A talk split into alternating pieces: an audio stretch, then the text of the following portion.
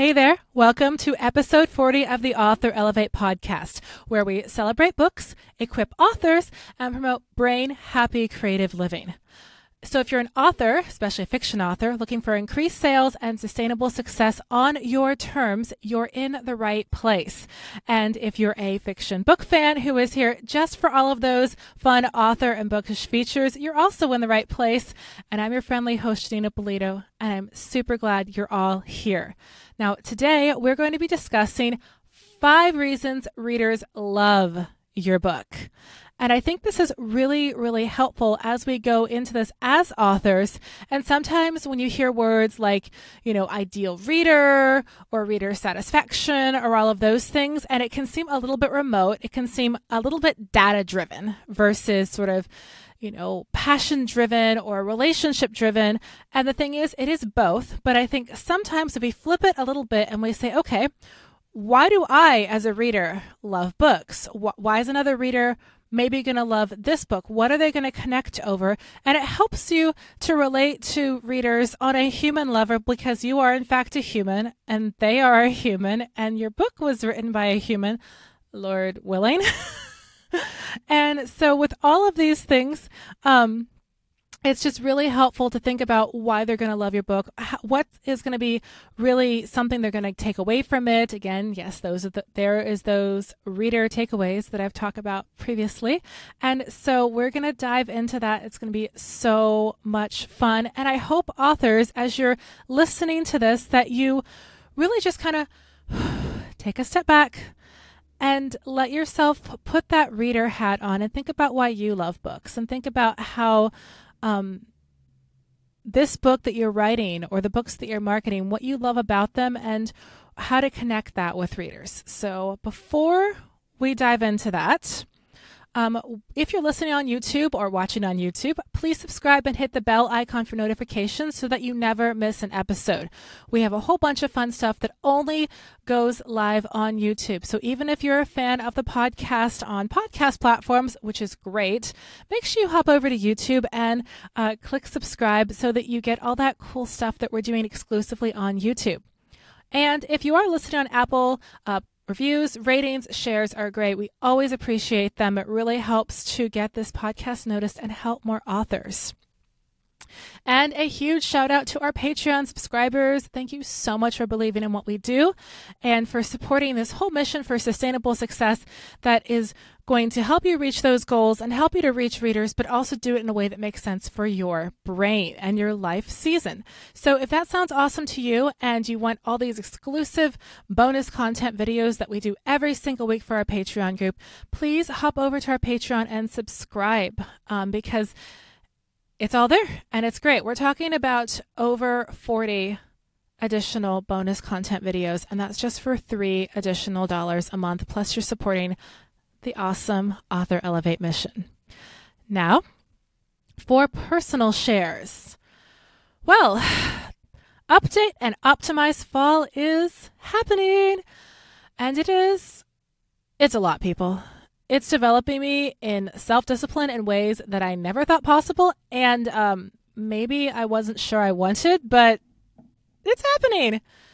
By the way, when I say discipline, I don't mean the modern definition of punishment or even so much outside people pushing you around all the time, like, you know, Army drill sergeant, but more of that older definition, as per the Merriam Webster, to train or develop by instruction and exercise, especially in self control.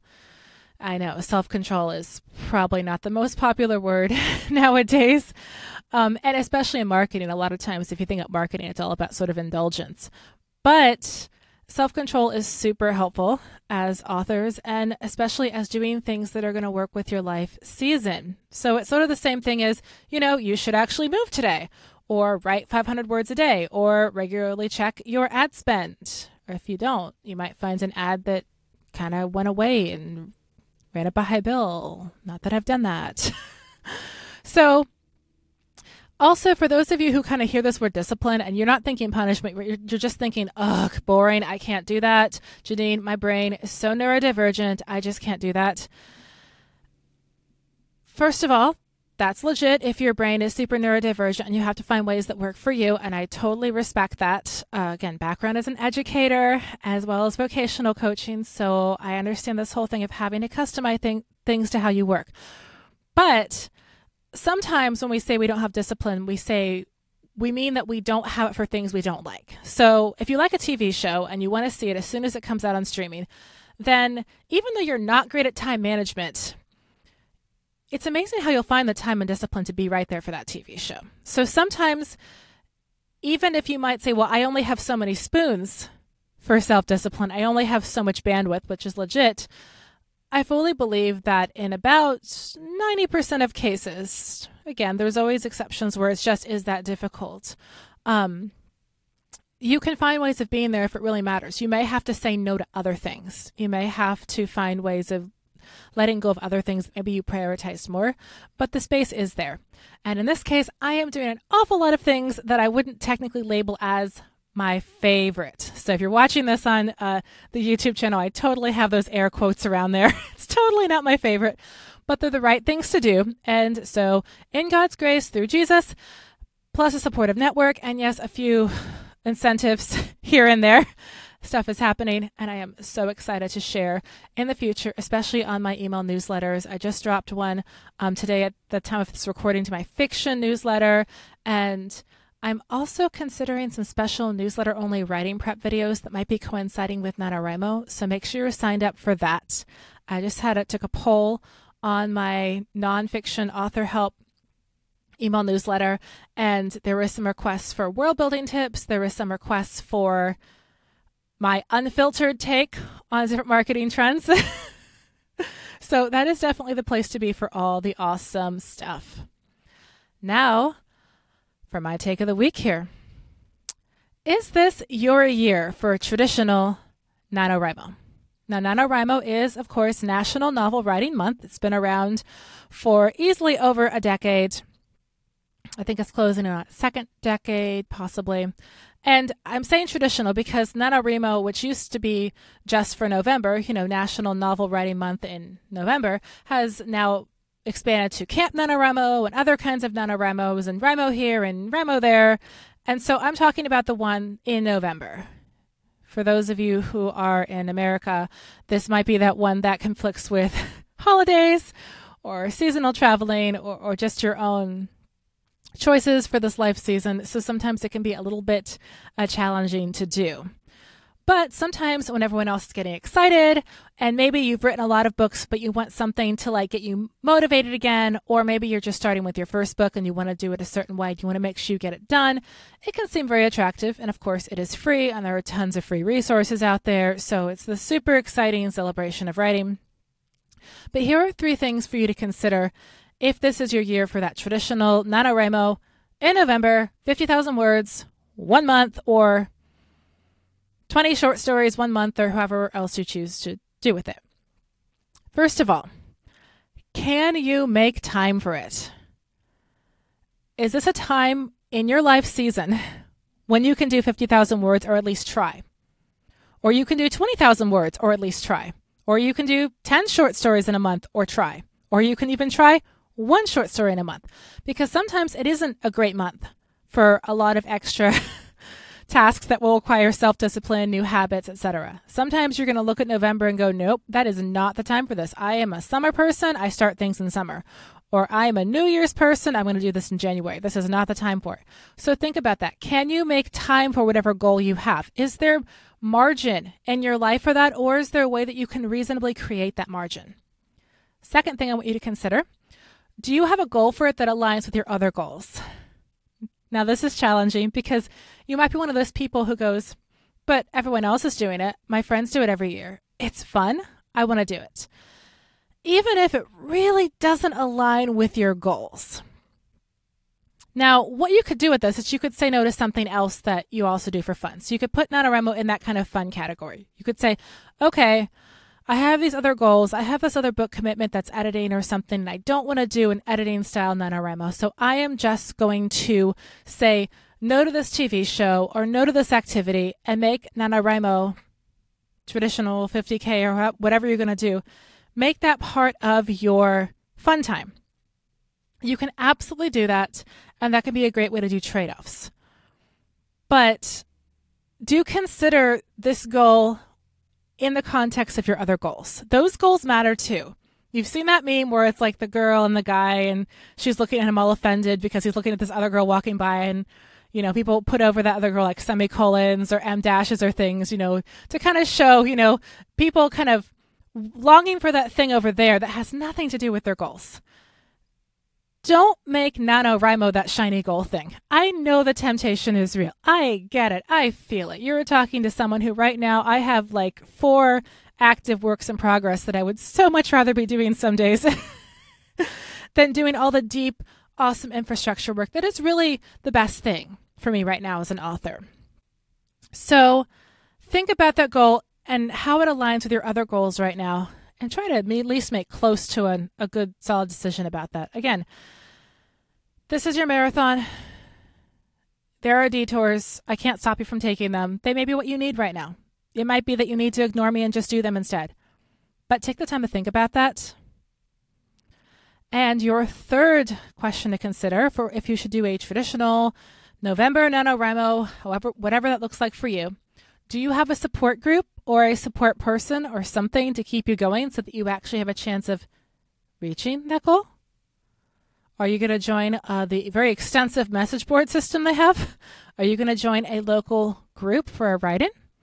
Are you going to join an online Facebook group or a Discord channel or something else? Or are you going to create a messenger, a message thread with your writer friends or something like that? Support groups, support people, those are really great ways to ensure that you actually have a chance of meeting that goal, making that deadline, and enjoying it along the way. Community is awesome and I highly recommend it. So, in summary, if you are thinking about uh, doing NaNoWriMo this year, 2023 in the month of November. Consider can you make time for it? Do you have a goal for it that aligns with your other goals? And do you have a support group or a support person or something like a supportive community around you uh, to encourage you on towards that goal? And right away, I can tell you, even though NaNoWriMo 2009 was one of those things that jump started me back into fiction writing and into the publishing field, this year I will absolutely not be doing anything for it in terms of writing or word count. It makes no sense for my life season.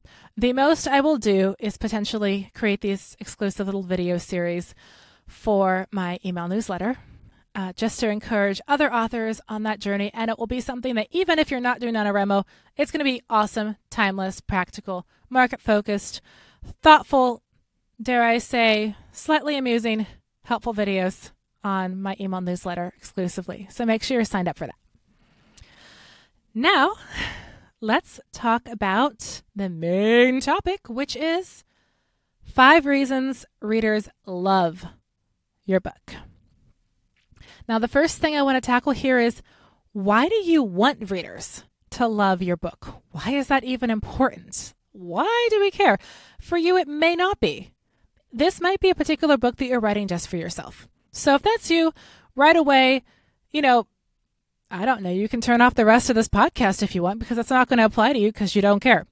But if you're in that other percentile, then let's talk about why this matters. First of all, when a reader loves your book, it's just cool. Your book connected with readers, and they liked it. Yay! You are allowed to be excited about this. Now, I always caution not to get too tied up in the ups and downs of reader enjoyment because it can be like they love you one day, they hate you another day. You're tagged in a great review one day, you're tagged in a not not quite as favorable review the next day. So, you know, keep yourself a little bit like separated from that in terms of your core emotions, but it's still really cool when a reader loves your books. And that's great. Secondly, if a reader love your, loves your book or your books, they'll join your reader tribe. You can build that relationship with them. You can take them along this journey with you. I mean, sometimes I've had it where people who are my reader tribe, I actually hired them for different services or like took them as volunteers and they got to have even more cool access to things, and that was fun. So think about that. You know, you can make them part of this whole community. You can invite them into something bigger, something beneficial, and that's awesome.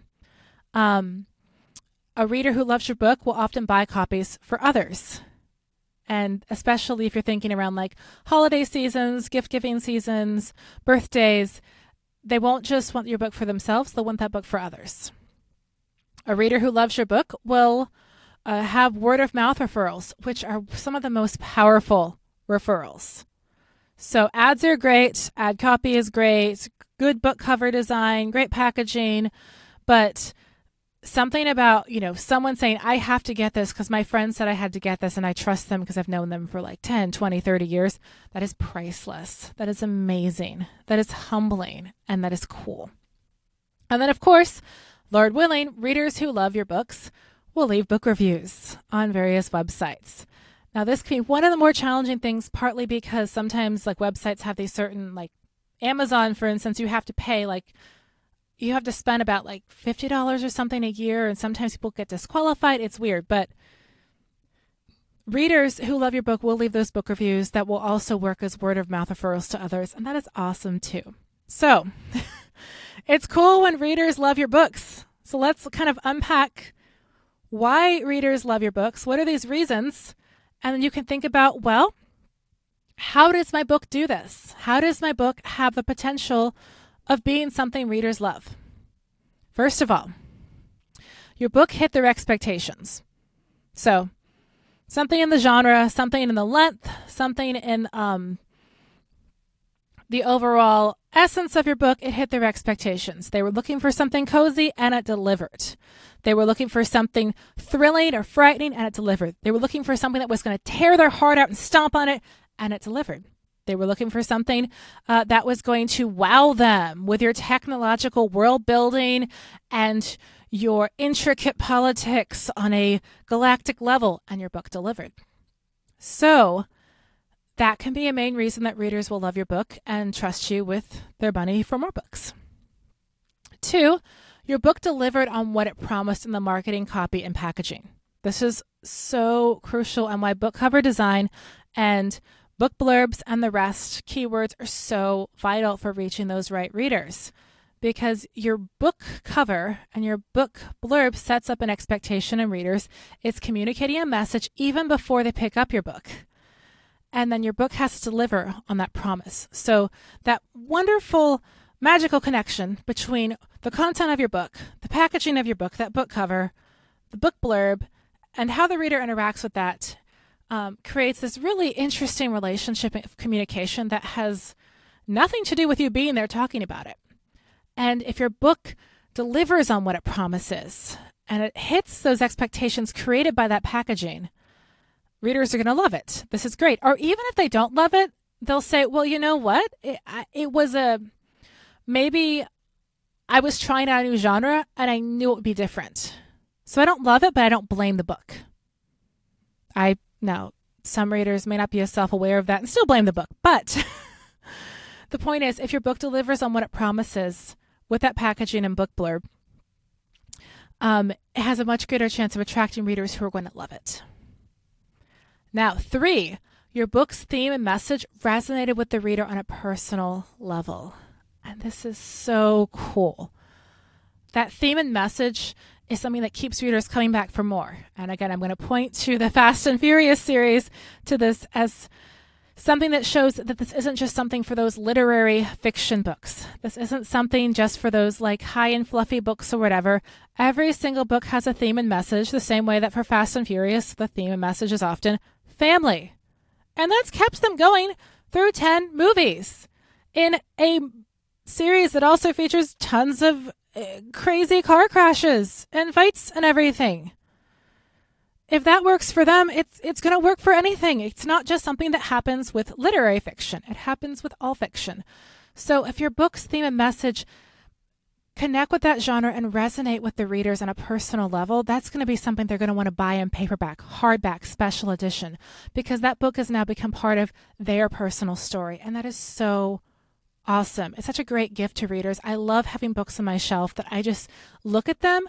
And even if I don't reread the book, I look at them and it takes me back to that place. And I'm like, yes, this belongs there. This is something that I want to be part of my story, part of my life, because it resonates so much with me. Four, Another reason readers love your book is that it helped them get through a hard season, either by helping them with catharsis, helping them face difficulties, or helping them laugh through them, or giving them a cozy respite from it. So, again, we're talking about how the reader is taking in that book in their life season, how they're engaging with that book with where they are. And that can be one of the reasons why uh, uh, readers will often reread books. They might have a reliable bunch of books that when they're not feeling great, this book will be great for catharsis. It will be great for a respite from their feelings. It will make them smile. It will make them laugh. So when they have that place in their life for this book as a go to for those kind of difficulties or, or hard seasons, they're going to love that book. They're probably going to wear their copy. they may want another copy, and they're going to be a lifelong fan. And five, your book left them with the desired feels, the feelings they were hoping for. It left them feeling cozy. It left them feeling angry at you, but in a positive way. Um, horror authors and those of you who write like intense emotional drama and all that, you know what I'm talking about, where like it left them with this feeling that's like thoughtful, intense, kind of want to punch the author, but in a good way, sort of thing. um, and it left them with those feelings. It left them with those expectations. This does tie back into reader expectations, but that ending is so crucial. And that's one of the reasons why when I'm working with clients one on one, I'll say, stick the ending. That ending has to be awesome. A good book with, a, with an amazing ending that delivers. That is what you need more than anything else. A book with a really hooky or really intriguing intro that's going to connect with the reader that you want to read this book. Solid writing that keeps going through the whole story and that amazing ending. That's going to be a great takeaway. It's going to hit them in the feels, and that's where they're going to want to go. And I say this also to myself because I don't know if any of you can relate, but even after all these books written, I know that when I get to that ending, every single time, I just want to rush through it. So like every single editing pass, I'm like, oh, I just got through this whole book again. And I sort of want to rush through. And I have to set aside time to say, no, I am going to go over this ending. I'm going to dedicate hours just working on the ending. I'm not going to like blow it off because that's so important for those final takeaways for readers.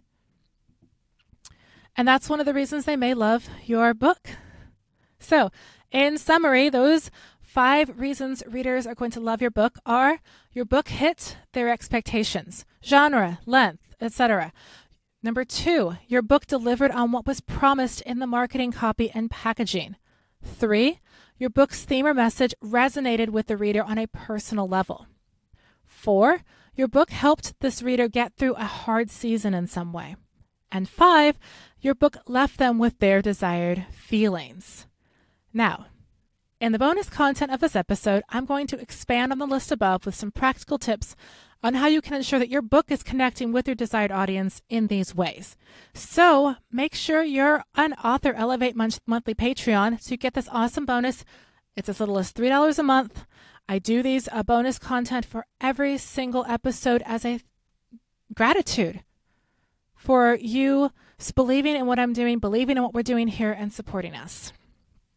Now go forth and be awesome.